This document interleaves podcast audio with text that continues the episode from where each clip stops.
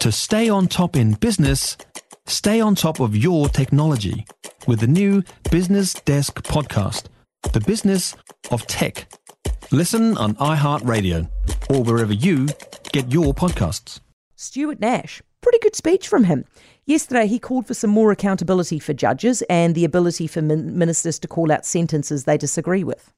But if a minister whose name is on a piece of legislation can't comment on a decision that is so far outside the expectations of the community, then who can? Judges need to be as accountable for their performance and decisions as MPs. Steve Cullen is a criminal lawyer and he's with us on this. Hey, Steve. Hello. Do you, do you agree with him? Oh, it's gutless. It's really frustrating to hear that sort of drivel coming out of Parliament. Are you being serious? I mean, I can hear a smile, oh, but I'm serious. I'm, You I'm are? really upset about it because he knows, as a Minister of Police, he of all people knows, judges are barred from responding. He's simply trying to deflect attention from what is happening to him. And it's ironic that he of all people should be asking for other people to be held accountable.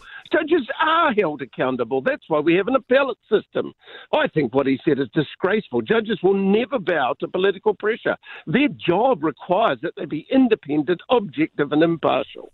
Steve, I actually agree with you on everything you've just said about about um, Stuart Nash and about the fact that judges should not be held to account by by Parliament. That's the whole point of the system. However, do you not think that we should actually know a little bit more about what's going on with the judge's decision leading to the point that they make that decision? Oh, we have. We've, we've had really increasing transparency in the last five to ten years. People would be amazed if they actually were to come and sit in court. Every judge But here's your problem. I'm sorry to interrupt, Steve, law. but this Yes. is the problem, right? You can't come and sit in court because the, the village of New Zealand is far too big. So, do the judges' decisions get published? Oh, absolutely. All of if them? You Google them. You can, by and large, yes.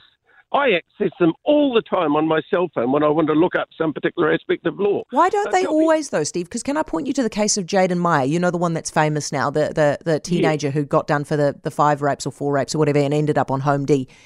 Yes. To this day, I don't think we've had any outline of how the judge got to that decision. That that decision was not available. No, and there will always be anomalies. It can be a matter that cases are dealt with in the youth court or there are privacy aspects. But I hear you, and I know the public get concerned when they don't know the reasons underlying a decision making process. But they can have faith. Our judges are doing the best they can with the law they're given. The problem is the law, isn't it? It is. It's really simple. And, you know, we're having difficulties with crime, difficulties with lack of policing, and the former police minister tries to deflect that onto the judiciary instead of taking responsibility for his failings. Steve, I'll tell you what upset me the other day. I was reading the decision. uh, You know, you know, the guy who's the Cuba Street kisser who got done for the three strikes law, and he got the, the maximum sentence, and it was seen to be disproportionate. And I was reading, I think it was the Court of Appeal, um, the coverage of that, and Justice Forrie Miller said to the Crown prosecutor, or said about the Crown prosecutor, that the Crown prosecutor should have been smart enough not to bring that charge because other Crown prosecutors had used different charges to try to get around the three strikes law.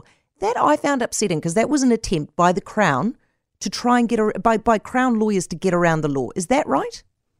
Well, no, there are always choices when it comes to the laying of charges. Yes, And the judge could view it as agreed with it. And that Steve, the, the th- the thing is, Forrie Miller told that said that the judge said the lawyer should have done what the other lawyers had done. So the judges were in on it too.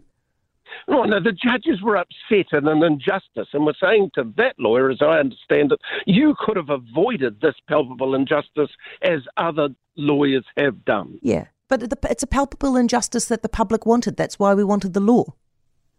Well, if the law requires it, then so be it. But the public really don't have all the facts when it comes to this type of law. The injustices caused by the three strikes law are glaring and obvious. All right, Steve. Thank you for your time. Always appreciate it. Steve Cullen, uh, criminal lawyer. Getting the texts coming in, we'll get to them in just a tick. I feel like we need to take the emotions down a, a level, don't you think? It's coming real hot in the show. For more from Heather du Plessis-Allan Drive, listen live to News Talk ZB from 4 p.m. weekdays or follow the podcast on iHeartRadio.